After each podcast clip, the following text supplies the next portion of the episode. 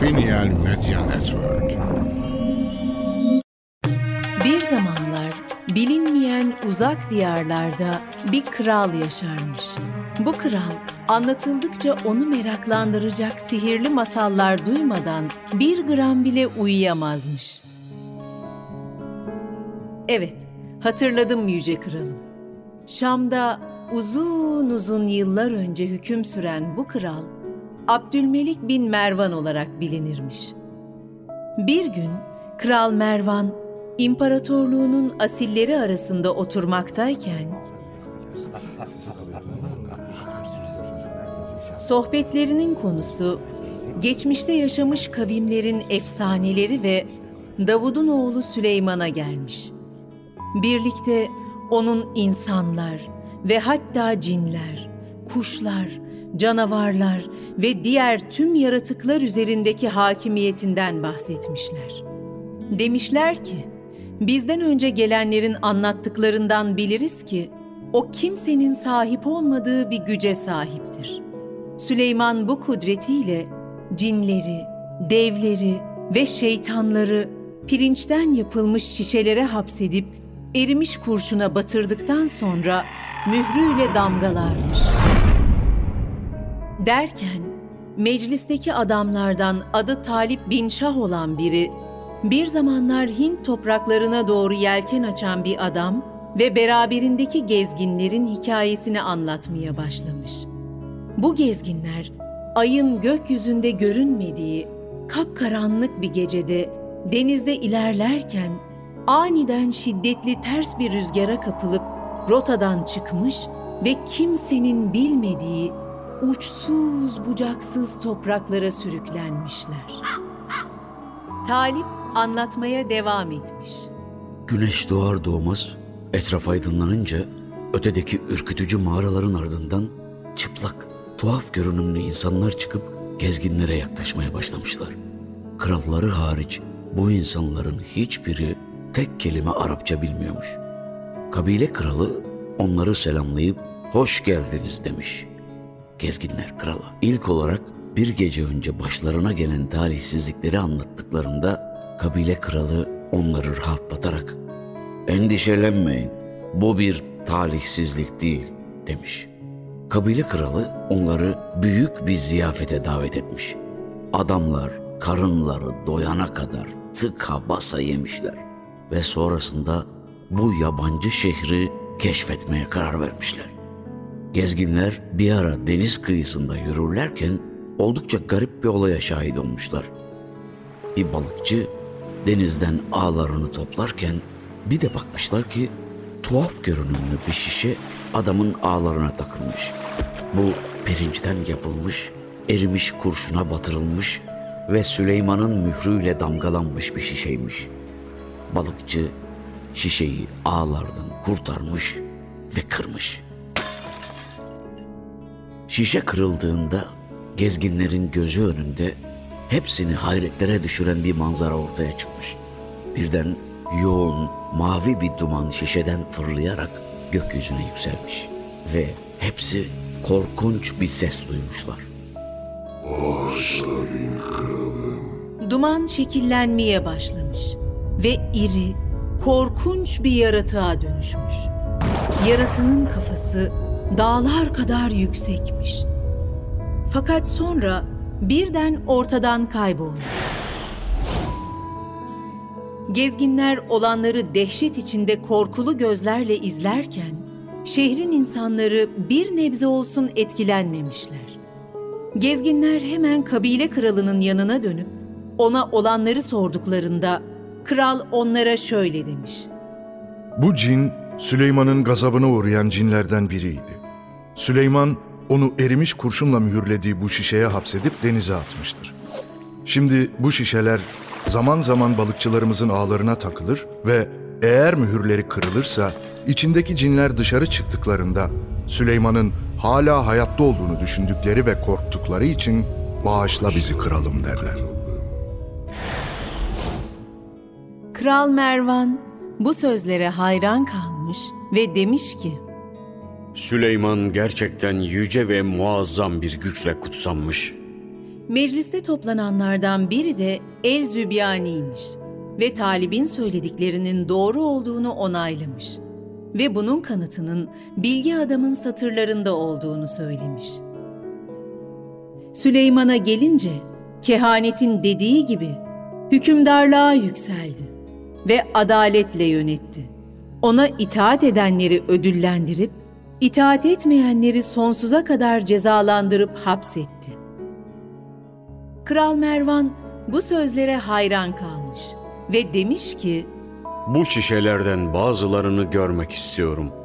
o zaman Talip bin Şah ona şöyle demiş. Beyim, dilerseniz topraklarınızı terk etmeden bunu yapmak şüphesiz ki sizin kudretinizdedir. Talip krala Mısır'daki vekili ve erkek kardeşi Abdülaziz bin Mervan'a mektup yazdırabileceğini ve batı vilayetlerden bahsi geçen şişelerden kendisine getirilmesini isteyebileceğini tavsiye etmiş. Ayrıca hikayede bahsi geçen dağların uçlarının Fas'taki vekili Musa bin Nusayr'ın bölgesine dayandığını, dilerse ona da talepte bulunarak batıdan dağlara doğru ilerlemesini ve kendisine şişelerden bulmasını isteyebileceğini söylemiş. Kral tavsiyeyi kabul etmiş ve Doğru söylersin Talip. O zaman senden elçim olmanı ve bu hususa ilişkin Musa bin Nusayr'e gitmeni istiyorum. Giderken yanında beyaz bayrak taşıyacaksın ve arzuladığın tüm zenginlik ve refaha kavuşacaksın. Ailene gelince onlar benim himayemde kalacaklar. Yolun açık olsun. sonra kral katibinden erkek kardeşi Abdülaziz için bir mektup kaleme almasını istemiş. Ve bir mektupta Musa için yazdırmış. Ondan söz konusu şişelerden bulmak için şahsen arayışa katılmasını, giderken yokluğunda krallığı denetlemesi için yerine oğlunu bırakmasını, hiçbir masraftan kaçınmayarak kılavuzlar tutmasını ve yanına fazladan adam alarak zaman kaybetmeden ve mazeretsiz bir an önce yola koyulmasını istediğini belirtmiş. İki mektubu da mühürlemiş ve mektupları Talip bin Şah'a vererek acele etmesini ve sancakları derhal göğe çekmesini emretmiş. Kral Talib'e seyahati için para ve adam tahsis etmiş ve ailesinin bütün ihtiyaçlarının karşılanması için de emir vermiş. Böylece Talip yanındakilerle Şam'ı geçerek Mısır'a varana kadar ilerlemiş. Mısır'ın valisi onu memnuniyetle karşılamış ve ziyareti süresince hem kendisini hem de mahiyetini büyük saygı ve cömertlikle ağırlamış. Sonrasında da yanlarına onları yukarı Mısır'ın en yüksek arazilerine ve Musa bin Nusayri'ye ulaşana kadar eşlik etmesi için kılavuzlar atamış.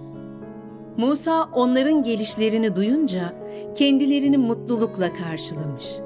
Talip Musa'ya mektubu uzattığında Musa hemen okumuş, kralın dileklerini anlamış ve mektubu başının üzerine koyarak şöyle demiş. Beyimin taleplerini anlar ve itaat ederim.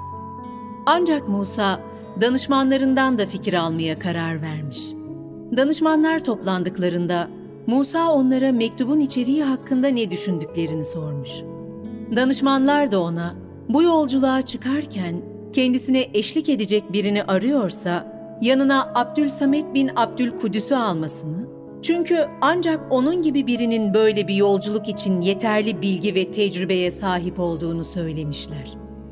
Abdülsamet yaban hayatına, çöllere, denizlere ve onların bilimum sakinleriyle onların mucizelerine, hatta çevredeki arazilere hakim, bilgili, görmüş geçirmiş, bol seyahat etmiş biriymiş. Bu yüzden de Musa'ya bu yolculukta rehberlik edebilecek en doğru kişi oymuş. Musa Abdülsamed'i yanına çağırdığında bir de ne görsün? Abdülsamet üzerinde gençlikten eser kalmamış. Çelimsiz ve yaşlı biriymiş. Musa adamı selamlayıp şöyle demiş.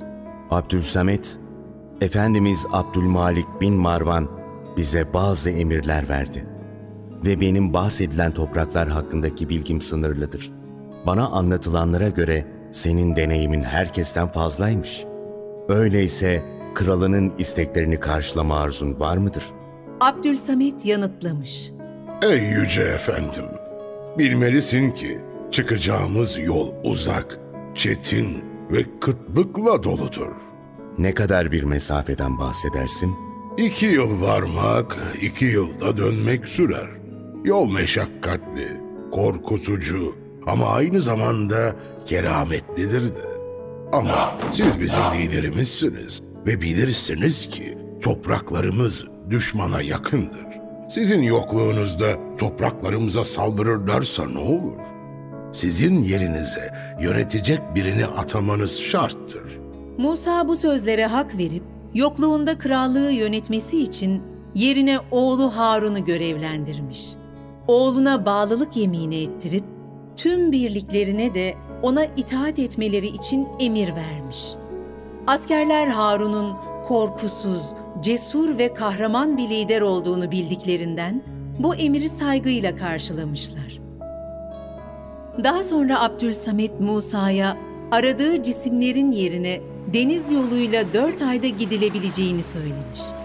Ve varacakları yerdeki evlerin hepsinin bitişik nizamlı, etraflarının pınarlar ve yeşilliklerle dolu olduğunu da eklemiş. Yolunuz açık olsun beyim. Bizden önce o bölgelere ayak basan başka krallar duydun mu hiç? Evet beyim. O topraklar İskenderiye kralı Daran el Rumi'ye aittir. Ve böylece uzun yolculuklarına başlamışlar. Bir noktada bir saraya vardıklarında Abdülsamet Musa'ya dönüp Yol bizi bu saraya getirdiğine göre içinde öğrenecek derslerimiz var demektir. ve gün Şehrazat'ın üstüne ağarmaya başlamış. Böylece masalın devamı sonraya kalmış.